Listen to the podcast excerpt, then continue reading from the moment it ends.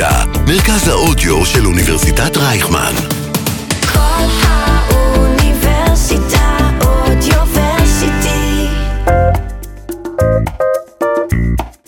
ישראל נחשבת הסטארט-אפ ניישן, אבל האומה הזאת לא מקבלת את כל אזרחי המדינה בידיים פתוחות. רבים מעובדי תעשיית ההייטק הישראלית שירתו בצבא יחד, ביחידות עילית, או גדלו יחד בשכונה שלרוב נמצאת במעמד סוציו-אקונומי מסוים. ובכלל, רבים מהתעשייה הזאת עובדים בשיטה של חבר מביא חבר, ואפילו מתמרצים עובדים להביא את חבריהם שלרוב יהיו דומים להם. יוזמת Power in Diversity ישראל צמחה מתוך תעשיית ההייטק הישראלית במטרה להפוך ארגונים עסקיים למגוונים, מכילים ומכלילים יותר. האזינו לחלק השני של השיחה עם המנהלת המקצועית של החברה ומרצת הקורס גיוון והכללה בארגונים כאן באוניברסיטת רייכמן, דוקטור גלית דשא. מעברון ומתחילים. אקדמיקס. אקדמיה בגובה העיניים. עם קרן אסף. והתחלת לדבר על זהויות, שינויים, הכלה, אז בואו נזכיר גם את הכובע השני שלך, שאת מתעסקת במגוון בארגונים. קודם כל, יש לזה קשר מאוד עמוק לפמיניזם, זאת אומרת, העניין של כולנו... ככה הגעתי לנושא הזה. אוקיי. המושגים זה גיוון, הכללה והוגנות. אוקיי. או הכלה, תלוי, אני לא כל כך אוהבת את המילה הכלה, אבל אין בעברית מילה מספיק טובה, זה DEI, Diversity, Equity ו-Inclusion. ומה שאני עושה, אני מלווה חברות, בעיקר חברות גלובליות, הרבה מאוד הייטק, בתהליכים שמטמיעים DEI, שזה אומר יצירה של ארגונים שיש להם יכולת להיות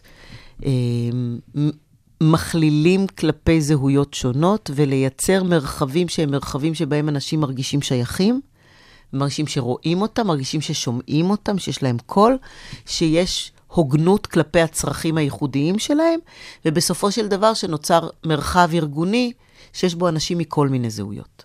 והם נמצאים גם בכל מקום. כי את יודעת, חברות יצרניות, יש להם גיוון מאוד גדול, אבל המנהלים למעלה הם X, והאנשים ברצפת הייצור הם Y. אז זה מה שאני עושה. אוקיי, ומה זה אומר מרחב שהוא טוב לכולם? זאת אומרת, אפשר לחשוב נגיד על חרדים, אז הם צריכים מיקרוגל כשר, אבל זה לא שם, זה מתחיל או נגמר. כל אוכלוסייה... גיוון, יש לה את הצרכים הייחודיים שלה. וצריך באמת לשים לב לזה, וצריך לראות שהם לא מתנגשים. אוקיי. מרחב קשוב והוגן הוא למשל מרחב שיודע לבנות מודל תעסוקה של הורים לילדים צעירים. ושהוא לא נותן את המודל הזה רק לנשים בלבד, אלא גם לגברים.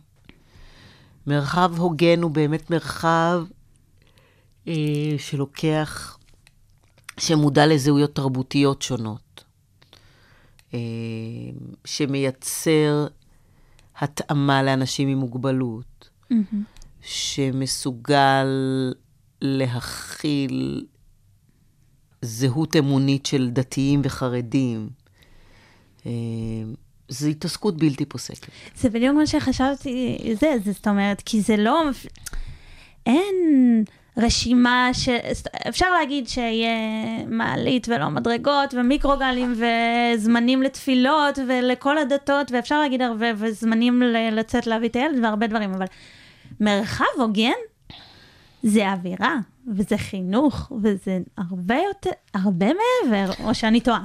מרחב הוגן זה שני דברים קודם כל. זה אחד, כן, לבחור את הרכיבים, את האלמנטים הכי משמעותיים ולתת להם מקום, ובעת ובעונה אחת, עדיין לשמור על האסנס, על עמוד, על הליבה הארגונית, כמו שהיא. זה הדבר. ואם הארגון הוא ארגון שמאוד אוהב מסיבות, אז יהיו מסיבות.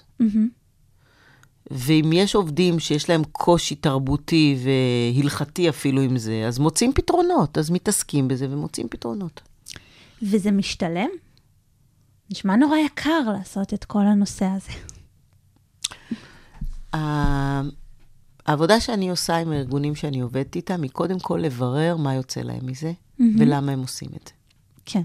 ואחרי שהם מבינים למה הם עושים את זה, הם יודעים להתאים את העלות ואת הרווח ואת התועלת לדבר הזה. למה עושים את זה? אז עושים את זה. יש ארגונים שבהם אני אשאל מנכ"לים ומנהלים, והם יגידו לי, because it's the right thing to do. אוקיי. כי זה מוסרי. זו האמירה החוזרת, זו אמירה שהיא קשה מאוד לייצר איתה תהליך ארוך, כי לא התכנסנו בשביל DEI, התכנסנו כדי להצליח. סיבה אחרת היא הצלחה עסקית והצלחה מקצועית והצלחה של פיתוח מוצר והצלחה ארגונית. מה שמביא את הכסף, את המשקיע. נכון, אבל צריך לדעת לעשות את זה נכון. אוקיי. צריך לדעת. סיבה אחרת היא שהרבה פעמים אני פוגשת מנכ"לים שיש להם אג'נדה. שחשוב להם, עכשיו נגיד אני עובדת עם מנכ"ל שחשוב לו לקדם הלומי קרב, או מנכ"ל שחשוב לנשים, או, אז זה האג'נדה הזאת. יש גם ארגונים שעושים את זה, כי אחרים עושים את זה.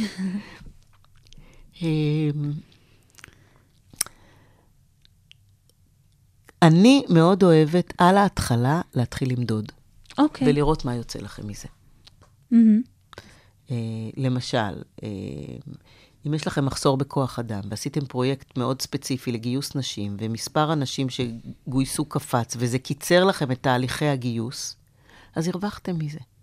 עכשיו, הרבה פעמים לארגונים מאוד לא נעים להגיד, אני עושה את זה כי יוצא לי מזה משהו, אבל בסוף, זה הדבר שגורם להצלחה. אני למדתי משפטים. מטרה של חברה זה להשיא רווחים, אי אפשר, כל השאר זה חמוד בצד, זה לא...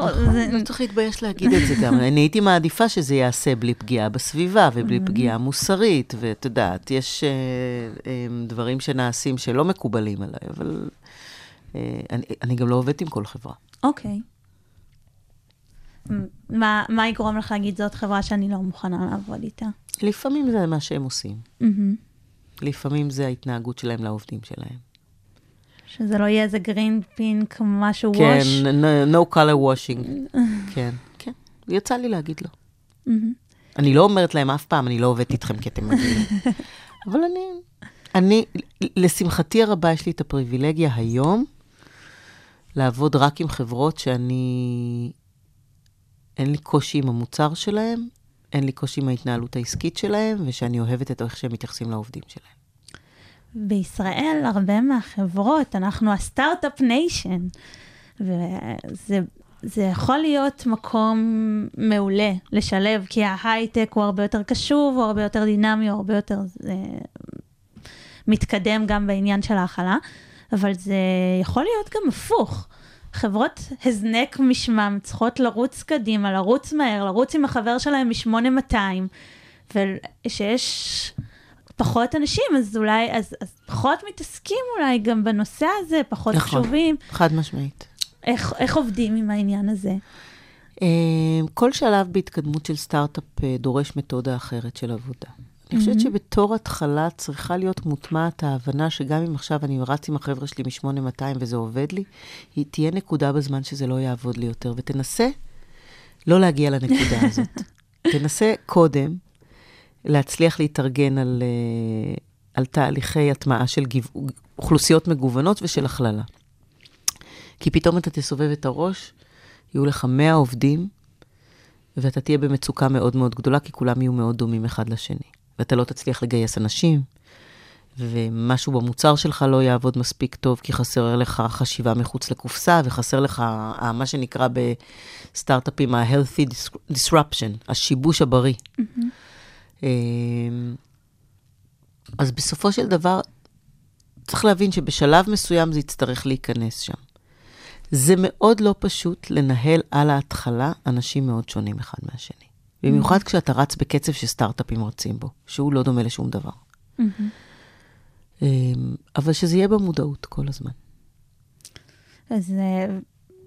את יוצא לך לעבוד גם עם חברות שהן בשלבים האלה, כי בשלבים האלה גם לוקחים... כן, אני עובדת הרבה עם חברות כאלה. זה מעניין, כי בחברות האלה גם התקציבים נמוכים יותר, זה נשמע שפחות יקחו ייעוץ... אני לפני 5 שנים הייתי שותפה להקמה של יוזמה שנקראת Power in Diversity, יוזמה שהוקמה על ידי אלן פלד מקרן וינטג' וקרנות הון סיכון, במטרה להטמיע גיוון והכללה בהייטק הישראלי בכלל, ובפרט בסטארט-אפים וחברות צמיחה, היום אני המנהלת המקצועית של התוכנית הזאת, אז כן. אנחנו עובדים לא מעט עם ארגונים, עם סטארט-אפים מ10 אנשים ועד גם 1,000 אנשים. סטארט-אפ זה state of mind, זה לא גודל, בהכרח. וכן, יוצא לי לא מעט. עובדים עם מה שניתן לעבוד, עם כלים מאוד מסוימים. ואיך התגובות? מי שעושה את העבודה כמו שצריך, בסוף רואה פירות. אבל אלה אנשים שהרבה פעמים מודדים את הזמן שלהם בשעות. אין להם זמן, הם מאוד לא פנויים, הם בעומסים ובלחצים מאוד מאוד גדולים, באמת זה לא דומה לשום דבר. ואני חושבת שהם עושים כמיטב יכולתם בדרך כלל.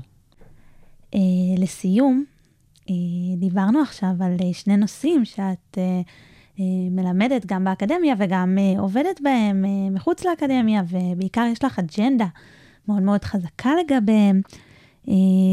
מעניין אותי לשאול אותך, בתור מישהי שבאה עם עמדות ורעיונות שכל כך חשובים לשיעורים, הייתי מעוניינת לדעת אם יש מסר אחד שהכי חשוב לך כשאת נכנסת לכיתה, לדעת שהסטודנטים והסטודנטיות שלך יצאו עם המסר הזה מהכיתה. מה המסר הזה היה? אני אגיד לך מה אני אומרת לסטודנטיות והסטודנטים שלי בשנה א', בית ספר לממשל. הם באים אליי בשנה א', סמסטר א', לפעמים פוגשים, אני הפרצוף הראשון שהם פוגשים, ואני אומרת להם, תזכרו שהשכלה היא עדיין פריבילגיה ברוב העולם. ותעריכו את זה, ותכבדו את זה. זאת מתנה מאוד מאוד מאוד גדולה. כל דבר שאני עושה בחיים נשען על ההשכלה שקיבלתי ועל הכלים שקיבלתי בלימודים שלי, אבל תזכרו שזו פריבילגיה, ותזכרו, עדיין לצערי זו פריבילגיה, ותזכרו שזה לא מובן מאליו, ו-cherish every moment of it. זה בעיניי הסיפור. דוקטור גלית דשא, תודה רבה לך. תודה רבה.